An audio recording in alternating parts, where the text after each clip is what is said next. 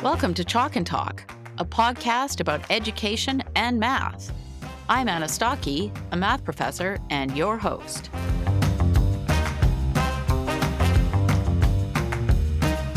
You're listening to episode two of Chalk and Talk. In this episode, I had the pleasure of speaking with Dr. Paul Kirschner. He is an esteemed researcher and international speaker in the field of educational psychology specializing in learning and cognition. This episode will be interesting and useful to anyone involved in teaching, whether you work with children or adults or simply have an interest in education. He explains how we process information in our brains and how this can inform effective teaching practices. We discuss several techniques for effective teaching, including space practice, scaffolding, and the worked example effect, and many others. We also discuss some education myths and common teaching methods that lack research based evidence. Throughout the interview, Dr. Kirschner generously shares numerous articles and resources that will be valuable to listeners, and I will include links in the show notes. Dr. Kirschner is passionate, he's knowledgeable, he's interesting, and it was a really captivating and inspiring conversation.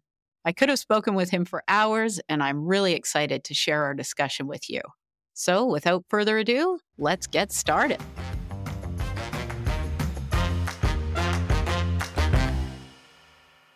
I am thrilled to have as a guest today Dr. Paul Kirschner. And he is joining me today from the Netherlands, where he is a professor emeritus of educational psychology, specifically specializing in learning and cognition at the Open University in the Netherlands. He's also a guest professor at the Thomas More University of Applied Science in Belgium. Now, he has published more than 400 scientific articles and many popular articles for teacher journals and blogs on teaching and learning. And he's the author of several books, two of which I'm, I'm currently reading. And they are How Learning Happens, Seminal Works in Educational Psychology, How Teaching Happens, Seminal Works in Teaching and Teacher Effectiveness, evidence informed learning design, urban myths about learning and education, and several others. He's an expert in many areas of educational psychology, including the design of effective education and the acquisition of complex cognitive skills. So he is a perfect person to talk to about education and teaching and teaching math. So, welcome to my podcast. Thank you, Anne. It's a, a pleasure and an honor to be here. So, before we dive into specifics, maybe you can tell our listeners exactly what is educational psychology and how can educational psychology inform and improve teaching? Now, I think the short answer to that is educational psychology slash cognitive psychology deals with how we process information in our heads. Um, uh, simply said, there come the, a lot of stimuli come in all at once. Our sensory memory tries to handle that. If we attend to it, it goes through to what we call now our working memory. There we do something with it. We process the information there, and then we uh, either uh, integrate it in our long term memory or when we need it, we take it from our long term memory back into our working memory to carry out a task or solve a problem. That, in a nutshell, is how we learn. Educational psychology, cognitive psychology studies that process, how it can be facilitated, things that may um, impede it, what the differences are if you're um, uh, more experienced or less experienced, if there are differences between different domains, all of those types of things are the types of things you might study or I would study within educational psychology. Of course, that's my area. There are also other areas, but if we look at it, it's about what happens in your head and how that plays a role in, in, in learning and teaching. Okay. Okay, that's that's perfect. That explains it it really nicely. And we'll probably come back to that a bit later and how that can be integrated into planning good teaching programs. So, did you always want to be a an educational psychologist? Was that always your intended path? No, not at all. Um, uh, I was uh, originally planning to become an electrical engineer when I was living in the United States. And I changed universities. And when I changed universities, I went from a run of the mill engineering program to a top notch program. And after one year at that first university, I was already half a year behind at the second university. So uh, I made use of all the courses that I had done in the natural sciences and math and decided to do something that might have something in common with sciences, and that was psychology, because at that time, we're talking in the end of the 60s, the beginning of the 70s, it was primarily a behaviorist and really an experimental paradigm. And I ended up with a teaching diploma and a bachelorate in psychology and didn't know what the heck I wanted to do. The only thing I knew is that I didn't want to teach because I had taught at a school nearby, a, a middle school near where my university was. And I got very frustrated because there were very normal kids that for some reason or another I couldn't reach. Whatever I did, I couldn't reach them. And I would go home at the end of the day incredibly frustrated and you try it again and you get a couple of kids onto the, the, the program, but there were still kids you couldn't reach, but there was no reason why I couldn't reach them. And I had no idea why. So I decided this isn't for me. I'm going to leave the United States. I'm going to go to Europe, spend a year traveling around Europe and India. I was a real hippie. I had hair down past my shoulders. And I thought in that year that I was away, I'd get my head together. Now, that year starting in 1973 is now 50 years ago. Um, uh, within that period of time, I did get my head, I hope, together. And after a number of years of doing different things in India, in the, in, in, in the Netherlands, and the rest of Europe, I went back to the university and got into a program that would teach me how we learn. Yeah. That would maybe help get rid of my frustration was the, the program was dealing with what we called text characteristics and learning processes. What you can do with a text that can influence how people read it and learn from it. I could give you a whole list of names. I won't bore you with them, but in any event, and um, I studied that, and first went to work at a, a publishing house, figuring text characteristics and learning processes. That's the best place I could be. I could make quality their advertisement but after being there for about a year, I realized that advertising was their quality. They really weren't interested in making good learning materials. So I applied for a job at a university, got it, and went through all of the things from an associate assistant to associate professor to full professor to full professor at three different universities to visiting professor at different universities in Spain and in Finland, and now as an emeritus professor and also a guest professor at the Thomas More University of Applied Sciences. And ever since 19, let me see, 77, 78, I've only been busy with how we can design learning and learning materials to make it more learnable, as I call it, more effective, more efficient, and more enjoyable. So you you started out teaching, got frustrated because you couldn't reach the kids and decided you were going to go back and figure out how to best teach. How to how to reach them. Yeah, that's excellent. So I'm a, a mathematician, and um, I heard you say that you were studying electrical engineering. Be a math. Te- I used to be a math teacher at, at, at a middle school. Okay, and so did you like math as uh, when you were a student? when I was a, a, a, student from elementary school on, I never got lower than a, a, mark of 99 or 100 in mathematics. So it was kind of like, yeah, that was one of my major problems in that I never understood why it could be different. Difficult, sorry, I'm using the wrong word. I'm trying to think in Dutch and in English at the same time. Math was never difficult for me, so I couldn't envision why my students were having problems learning the math. I mean, it was it, it was as clear as the nose on my face.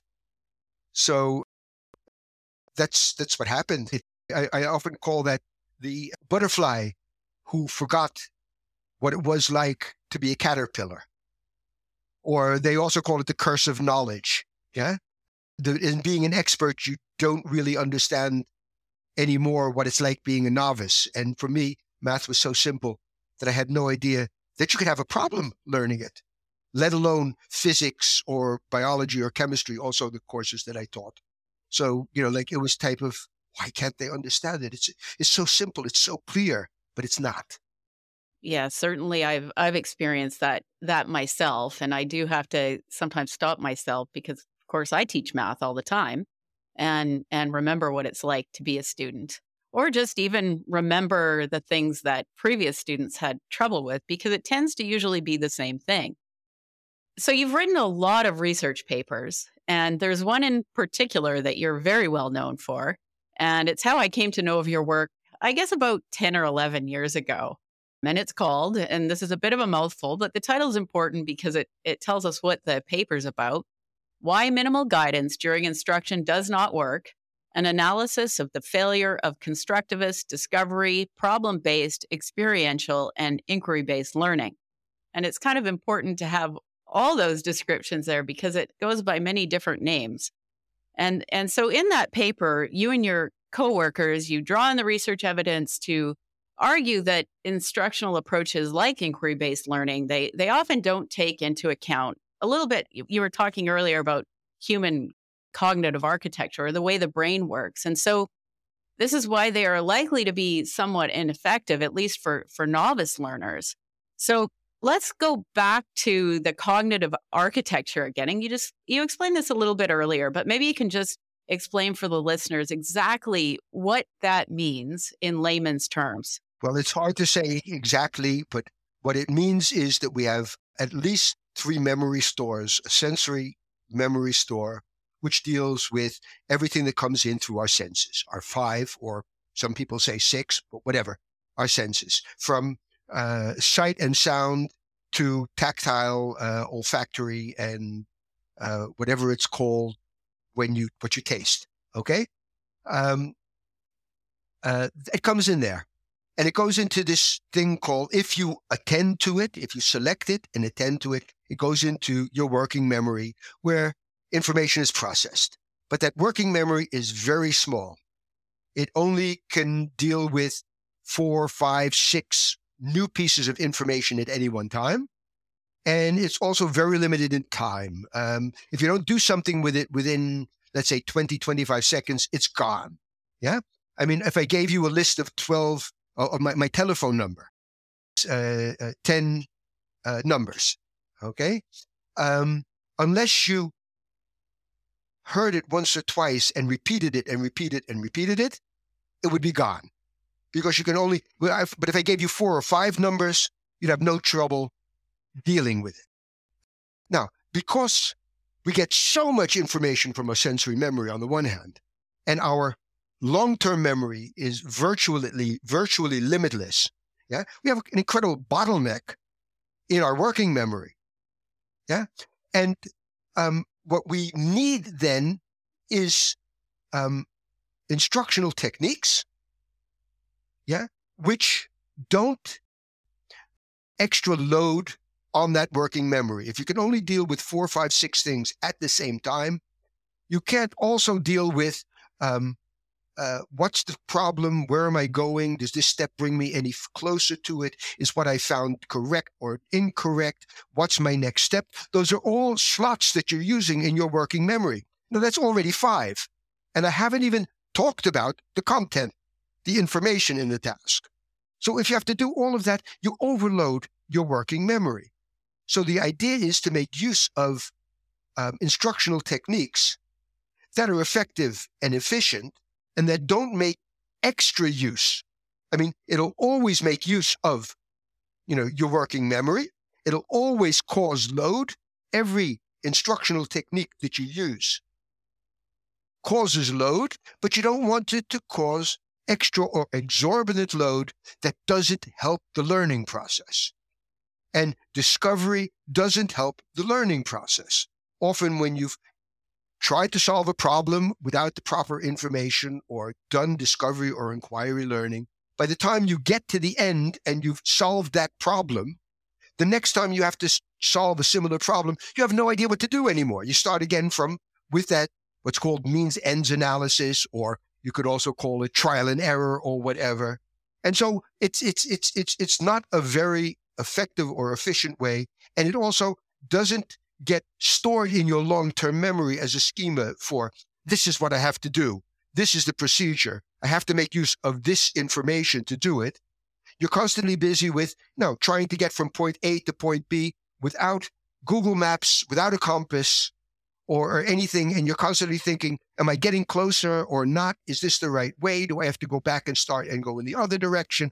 All of those types of things. Not the best way to get from point A to point B. No. And and that was a really good description of of what's going on um, with working memory and and what happens when it's overloaded. The idea is when you're when you get proper instruction, you then store what you've learned in the schemas in your long-term memory, so that the next time you come up with a problem, you can retrieve that whole schema as one chunk of information instead of six or seven different chunks. For example, when you learn how to add, you do it step by step, but at a certain point in time, that whole procedure is one chunk in your memory. So when you get uh, a new problem, you don't bring back all of the steps that you had to carry out, but you bring back that chunk. And with that chunk, you can then do the addition or the multiplication or whatever.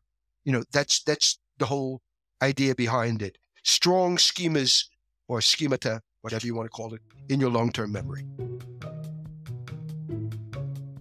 So let's talk about some instructional techniques that have been shown to work that do take in, into account this cognitive architecture, so to speak. So, and and some that I'm particularly interested in from having been a math teacher for many years. One is the worked example effect. Can you talk a bit about that? That's just very simple. Normally, um, a, a good a good teacher will first model the the the the procedure. You say, well, first we put the two numbers on one above the other, and we make sure we align it. Units and the tens and the hundreds are in one, each in a separate column. And we do that because, so that's modeling. You, you also say, what? Then I add four and six together, and I come up with 10. But 10 is a not a unit anymore. That's a tenfold. So we have to do and you you you explain it. That's modeling behavior. The next thing you do is a worked example. You what you've just told the students how to do it, the procedure, you put down on your in your instructional material. The only thing you do is you don't tell them why anymore. That's the difference between modeling and a worked example. And you do that, and you say, okay, the first step is this, the second step is that, the third step is that, the fourth step is that. Okay? That's the second. Then what you do is things something called backward chaining. You leave out the last step. So you give them another worked example in which you have the first, the second, and the third step, but not the fourth step. They have to do it themselves. After that, you leave out the last two. Then you leave out the last three. And finally, you leave them all out. So at the end, they can solve the problem. And they've learned the procedure and they've practiced it because it's a skill it's not knowledge. Addition isn't knowledge. Addition is a skill. Knowledge is that six and seven are 13. Okay? But addition, subtraction, multiplication, division, um, uh, determining uh, the sine, cosine, or tangent, uh, um, uh, expressing a limit, those are all skills that we have to do. And the skills, you have to learn the procedures and then practice them enough so that they're ready when you need them, you can bring them back. Now, that's the whole idea behind going from modeling to worked examples to partially worked out examples to the problem itself instead of saying, here's a problem, go figure out how to solve it.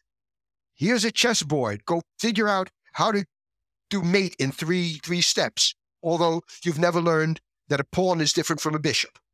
You know, those types of things. So that's the worked example effect. Okay. Alex, Alexander Renkl, if people want to read more about it, they can read work by Alexander Renkl, R E N K L. Well, we call I call him Alexample because he's been busy with exam uh, with with with worked examples for for 20 to 30 years. So Alexander Renkl is the person to Okay, and and I will put a link to that in the in the show notes. And I mean that's a technique that a lot of us have been using for many years because we just know that it works. It's just surprising to me that it isn't one of the techniques that you commonly see promoted. because it is it is an effective technique. So basically again the idea is you model how to do the problem and you explain what you're doing and then you gradually just sort of you do fading, right? So you remove some of the steps. Yeah, you fade. What you do that backward chaining is what you say is you're fading. Uh, you could say you're giving them a certain amount of scaffolding. You're giving them guidance and support. And as you proceed, you remove some of that guidance and support. You remove the scaffold, or Woods talked about scaffolding as a whole, including the support. And so at the end, you can do it without scaffolding. Think of it as riding a bicycle and you have training wheels, and then you move the training wheels up a little bit, but they're still there. And then you take them off and you hold the, the saddle. And then at a certain time, you let go, but you run along with the child. And then finally, you let that child do. Those are all scaffolding. That's the same thing with the, the, the, the fading going from work modeling to worked examples to partially worked out examples to the problem itself. And scaffolding is a really important thing to be doing with students. For one thing, yeah. it's really frustrating for students if we try and give them too much to do at once and throw them off the deep end and they don't have the, the tools to solve the problem. But if we scaffold, if we do things in incremental steps, we keep making things a little bit harder, it it becomes easier for the students and they they feel they feel successful yeah, that's the most important. That's the most important thing. First of all, uh, they're taking it in small steps. You can also look at the work of Barak Rosenshine. Um, uh, uh, I fortunately got to meet and know him. Unfortunately, he's no longer around. He was an incredible guy, but he all he he, he talks about um, uh, one of his principles is doing thing is things in small steps. And of course, the size of small depends upon the expertise of the person. The more expertise you have, you have, the larger the small step is. Okay, but in any event, um, uh, that's okay. From Barak Rosenshine, his ideas. That is an excellent article. So the other the other thing I wanted to talk a bit about is spaced practice, and I'm not sure I entirely know exactly what the phrase means. I have an idea, but maybe you can break that down for us. Now, space practice is, um, if you look at it, is one of the five desirable difficulties that Robert Bjork and later Robert Bjork with his wife Elizabeth um, have studied. He studied five different desirable difficulties. It's kind of like no pain, no gain. Um, it's it's something you do that makes the learning process seem harder, but leads to better learning. As I said, there are five of them.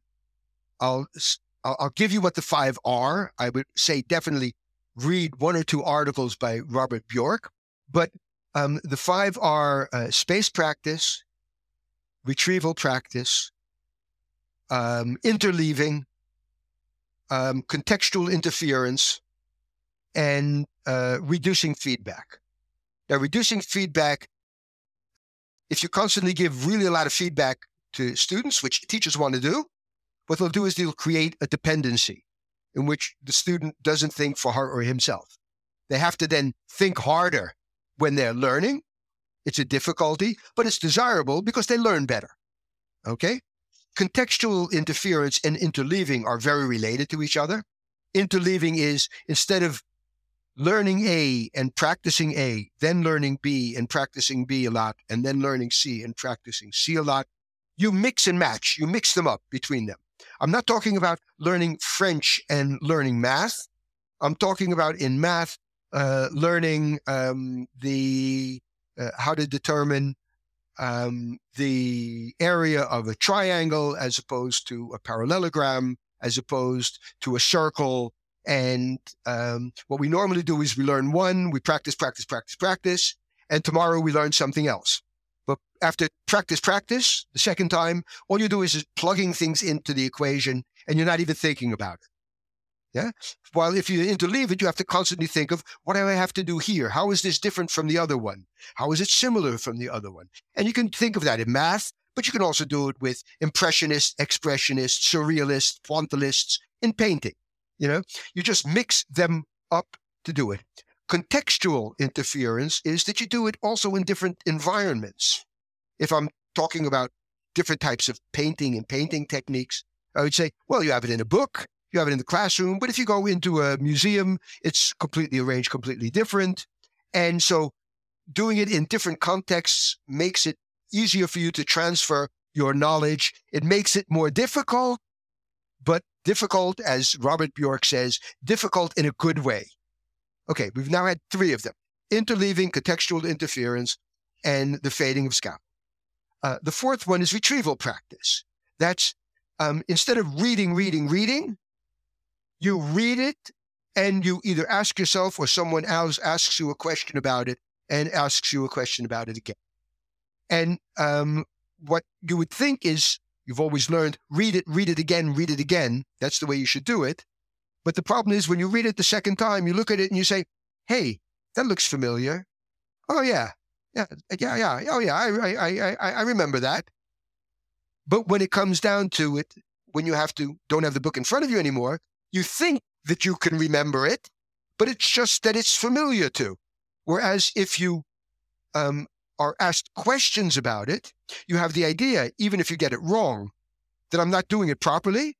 But research project after study after study shows that by asking questions, being asked questions about it, leads to better learning. That's the fourth desirable difficulty. The fifth is spaced practice. That goes back to 1885 with Hermann Ebbinghaus. Um, he studied what he called the forgetting curve. And that's if you learn it now, you'll forget it within a number of hours, about 40 to 60% of what you learned. Yeah. And if you wait a day and you start it, you do it again, you'll bring it back to 100. And now for mathematicians, the curve of forgetting is less steep. And if you then do it again another two days later, your practice, bring it back to 100%, you'll still forget, but the forgetting curve is even less steep. And that's the old idea because learning is something that's a change in your long term memory. Yeah. The idea of learning is that you don't forget it. And if you've forgotten it, you can relearn it again quickly. So, things like space practice, does that only apply to cognitive skills or can this be applied to other fields? No, it um, actually it, it works really well in motor skills. Um, we know, for example, if you want to run a marathon, uh, that you don't just every other day run uh, 42 kilometers and whatever 135 meters, something like that. But um, what you do is you do interval training. Um, you run shorter distances, longer distances, because when you're running a race, you also have to do all of those types of things. You have to put in sprints, you have to go up hills, all of those types of things. So you have to train in different ways. We know with space practice, you don't um, work your muscles to complete exhaustion, but you practice in shorter spurts go getting a very high VOX and uh, this amount of oxygen. But then you recuperate. You know, when you do interval training, you run, then you catch your breath, then you run and you catch your, those types of things, doing it in different contexts. Yeah. Mm. Because sometimes the marathon is flat and sometimes there are hills and things like that. So those types of things all work also with motor skills, whether it's running a marathon or learning to play squash or whatever. Right. And this sort of reminds me of math textbooks. And you don't usually see this sort of thing applied in math textbooks. And I've been teaching math for many years at the university level.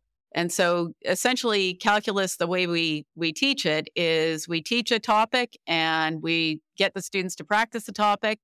We go to the next topic, we get them to practice that topic. But what we actually should be doing is bringing some of the previous topics back. Yeah, you should mix mix mix it up because in the real world and also on your examination, you're not going to get okay, this part of the exam is based on day 1 and this is based on day 3. You know, you have all of the different questions mixed in with each other. You know, when you go to a museum, you see all different types of paintings mixed around, and you want to be able to say, "Oh, that's a this, and that's another. That's a that's a that." Learning a language is exactly the same. When do we, when is it a regular verb? When is it an irregular verb?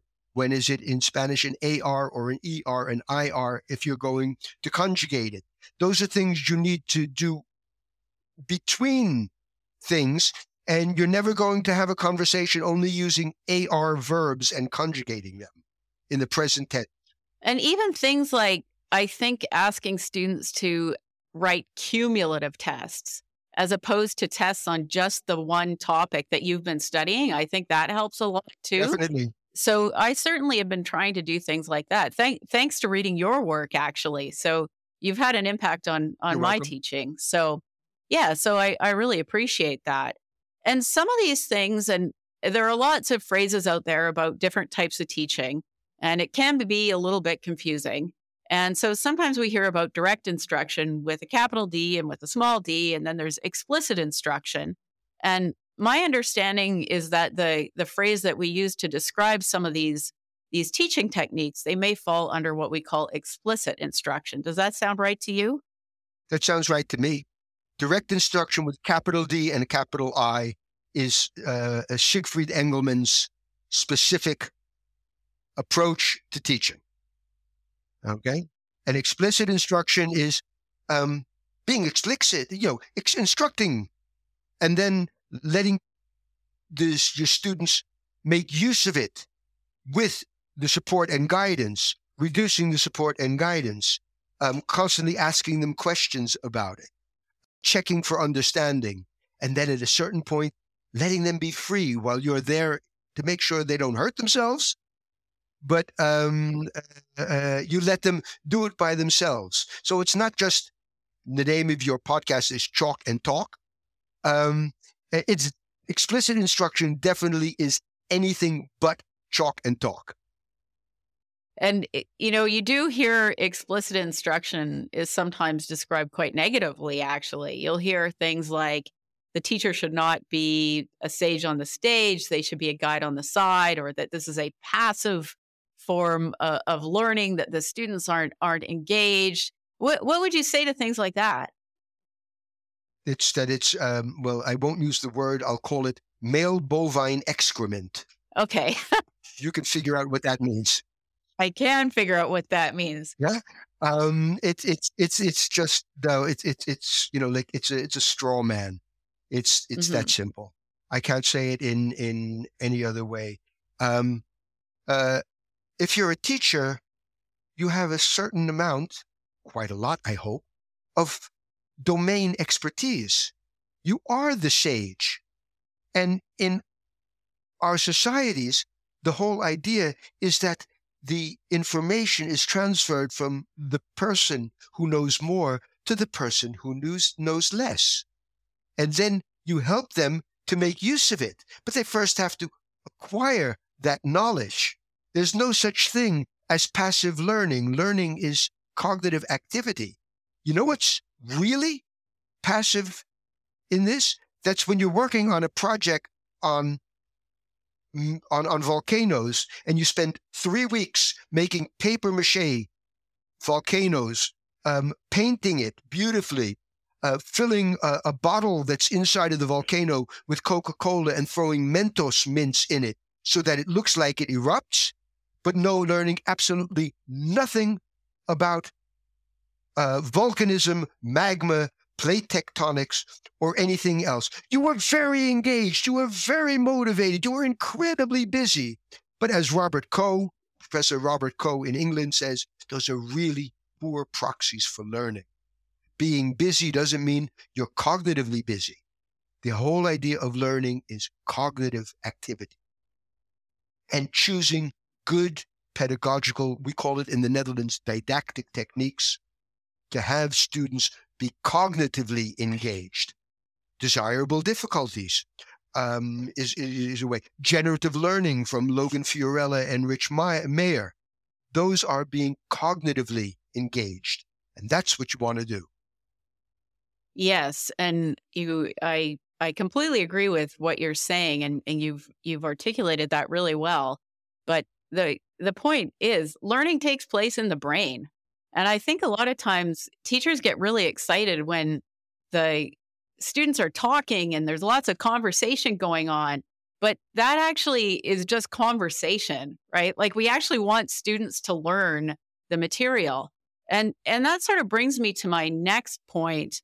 Um, so a technique that's really popular in Canada right now, and I, I've seen lots of different things come and go. And this is kind of the way it is in education. There's always a new a new technique that's being promoted in schools. But right now, the one that I'm seeing the most of is it's a it's a form of group work. So students are are encouraged to get out of their seats, um, move around, work in groups, problem problem solving on on whiteboards, and um, these are a lot of talking is encouraged.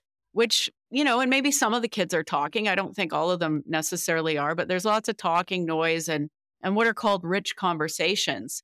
And I just wonder, though, what does physically active have to do with learning? Does it have anything to do with learning math? Is there any impact on whether students learn? The answer to that is very simple. Uh, at a very basic level, we know that if you do jumping jacks and breathe hard, um, that um, you will get more oxygen circulating in your body, which means more oxygen to the brain, which means that your brain can function better. Yeah. We know that. That doesn't mean that you're learning better because if the didactic or pedagogical technique you're using is really poor, then you have more eh, uh, oxygen in your brain, but you're not learning better. I used to be a professor of uh, computer support of collaborative learning, actually. And I asked the question is collaborative learning learning or is it shared ignorance? Yeah. And often it's shared ignorance. Uh, it's number one, because you have students carrying it out who don't know what they should know to solve the problem. Um, the things that they find are often wrong. So you get, um, uh, what's the word uh, for that? You get um, misconceptions it takes often quite a lot longer. You see things like social loafing, where in which some students let other students do the work for them. Yeah. Um, the idea of how does moving around influence information processing in your working memory? If someone can explain to me how that happens, then I'm willing to be open to think about whether or not it works. Nobody can tell me how that affects the information processing activities in our brain and the storage of information in our long term memory. Um, the, a, a, misconception is that motivation leads to, to, to learning, to success. Whereas research shows us that success leads to motivation. When you see success, you're motivated to continue. If you're motivated, it means that you might want to start on something. But if you don't achieve success, very quickly you have the idea, I can't do it. And I can do that with trying to curve a ball around a wall of defenders when you're taking a free kick to learning math. If you are motivated to begin, there's a really great piece of research done about motivation in math that motivation in group two, in, in second grade, didn't lead to better learning in fourth grade, but success in second grade led to more motivation in fourth grade and significantly more motivation. So this idea of they're engaged, they're motivated, they're talking, they're they're moving, they're doing things. I'd prefer to have a student sit there alone and be very cognitively engaged due to the questions that I ask her or him or the tasks that I give her or him than having them be physically engaged but not thinking or thinking the wrong things. So, yeah. On top of that, most teachers don't know how to design group work that will lead to better learning. Yeah, I think it's it's difficult and and it's also sometimes quite difficult for students to concentrate when there's a oh, lot Oh, of noise in the room. Yeah, I just wrote a blog about that. Right. And and the other thing and I have to add this because we care a lot in in math about the way that students write. They should write in a nice sort of structured way. And oftentimes when they're doing stuff in groups and writing on the boards, they're not learning that. Things are just a mess. There's no organization to the learning. Exactly. You discuss in, in one of your books, How Learning Happens, you discuss 10 deadly sins in education. And we've, you know, we've talked about actually quite a few of them today just because they, they come up. I'd like to talk a bit about uh, problem based learning because there's a huge push for this, at least in Canadian classrooms and probably all around the world, really. And the idea is that we give students rich problems and to work on and, and see what they come up with. So so we're told that the best way to solve problems is to give student problems to solve. So what does the research evidence say about that?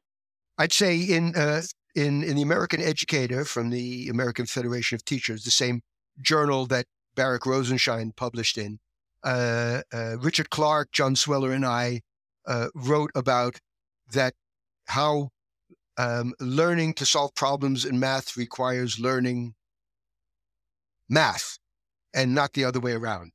Okay, um, it's a misconception. It's based upon um, the premise of how uh, an expert learns. If I wanted to go back historically, I'd say it began around 1956, 55, 56. How can I choose that exact date? Because that's the date that the Russians, or actually the Soviets, launched the Sputnik. Okay? And America thought we are now losing the space race. And they said, well, how do engineers and scientists learn? They learn by carrying out experiments and discovery. So what they did is they transposed the epistemology of the expert onto the pedagogy of the novice. But we know from the expertise reversal effect that the, that which works for an expert usually won't work for a novice. And that which works for a novice often is doesn't work or can even impede learning by an expert. Micki Chi, Michelene Chi, did a lot of research on that too. It's based upon a faulty premise, and that's that the best way to learn to solve a problem is by solving a problem. If that was the case, then chess masters would not first study in books all different types of moves, but you'd give them a chessboard with 16 uh, pieces on one side and 16 on the other and say, here it is, figure out how to play chess. No, they learn the moves, the strategies, and the tactics, and then they start to make use of it. And with their knowledge, they get into more and more difficult things in which they learn more, they practice more, they gain more skills, and they build it up slowly. But give a chess player, a chess master, a checkerboard or a go board, and they're back to zero. Yeah. So it's it's it's yeah. I wrote a, a, a book chapter on it, and that uh, uh, that was about whether or not it was epistemology or pedagogy. That is the question, and uh, it's in a book from Sig Tobias, was the uh, one of the two um, editors of it.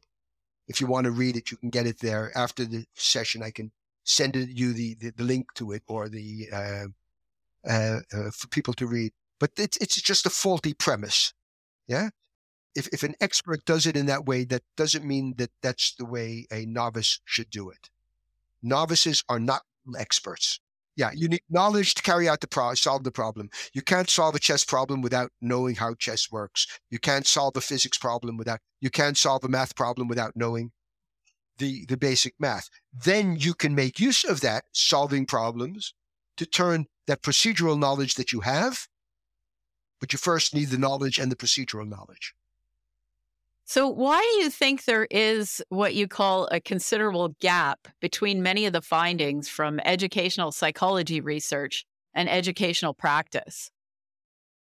Number one, um, um, it's uh, hip to want to do it differently and think you have to innovate. Number two, all of these people who are uh, telling us we should do it differently are actually got so smart as they are by doing it in the old way. You know, so they're the the the the, the, the butterflies that f- forgot that they were once caterpillars. Okay, so that's a, a, a second reason. Number three, it's because teaching and learning are often counterintuitive. That which you think will work best often doesn't work. That which leads to a good grade on a test often doesn't lead to long-term memory. You know, uh, uh, uh, learning and as as as being a stable thing in your long-term memory. So, um, what sounds good and logical often or very often doesn't work. Um, the best example of that is the most student centered that you can possibly be is giving teacher led instruction because the teacher is the expert and can help the student learn better. Student centered is not go figure it out yourself because you don't learn from it. That's not being very student friendly in the long run. Mm-hmm. Might sound good. It might be fun for a day or two, but they don't learn very well from it. So it's it's in it's modious. It's it's it's it's people who forgot how they learned. It's that certain things are counterintuitive. That by expending more effort instead of less, you're not supposed, as a teacher, you're not supposed to make things as easy as possible. You have to make it as clear as possible. But you don't gain any skill. You don't learn to run by not expending effort to run. You often um, practice your basketball with leg weights so that you build up the muscles in your legs so that when you take them off, you can jump higher during a game. That's a desirable difficulty, making things more difficult, but in a good way. Now, sounds strange. You want to make it harder for the student to learn, but you want them to learn. Yeah? So you make it a little bit harder in a good way. You always support them, scaffold them, guide, things like that. But you do it, make it harder in a good way. And it's very counterintuitive. Right. And you and others are are actually working pretty hard to bring the research evidence to the public and, and to teachers. And I, for one, really appreciate that.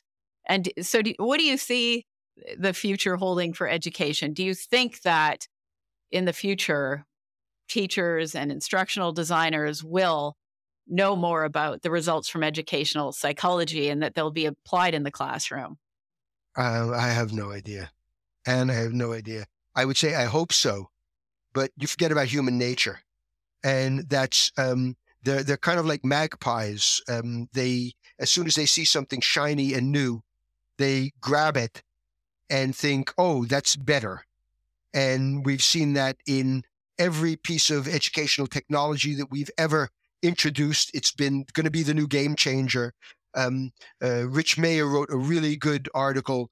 Uh, there, sh- there should be a three strike rule. It, it comes back, it, it morphs into a variation on itself, and a new generation thinks that they're, you know, discovering the wheel again, as we say. I don't know if it's an English uh, thing, but in, in, in, in Dutch, you say they're rediscovering the wheel. I would hope that people would finally say, um, we have so much evidence of what works. Let's make use of it. But my experience tells me that that often isn't the case.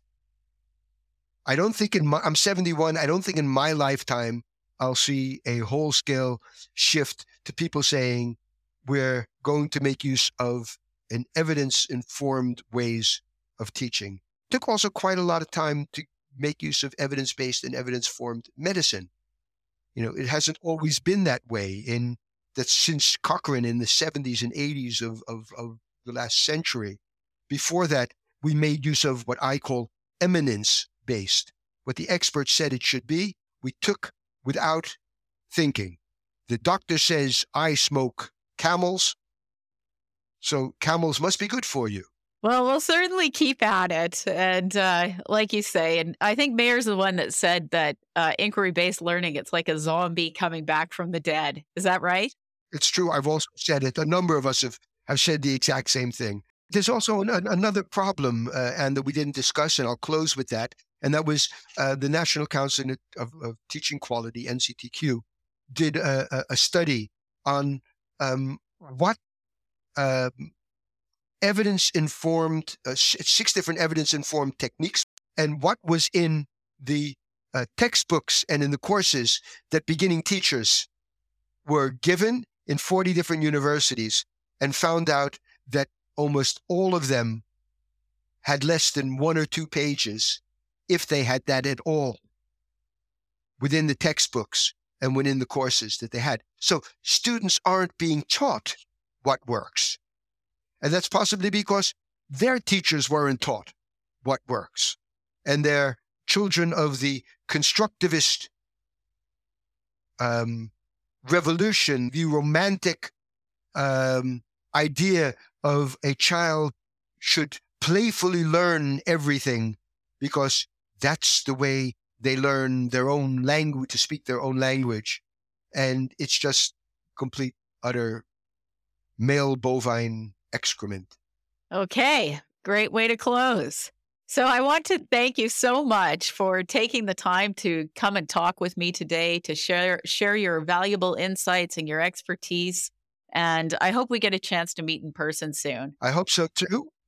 My pleasure. Thanks for the great listening to me and and and and and being my straight man so that I could uh, uh, uh straight person. Sorry, so that I could exp- expand upon the things. It was great. Thank you. I hope you enjoyed today's episode of Chalk and Talk.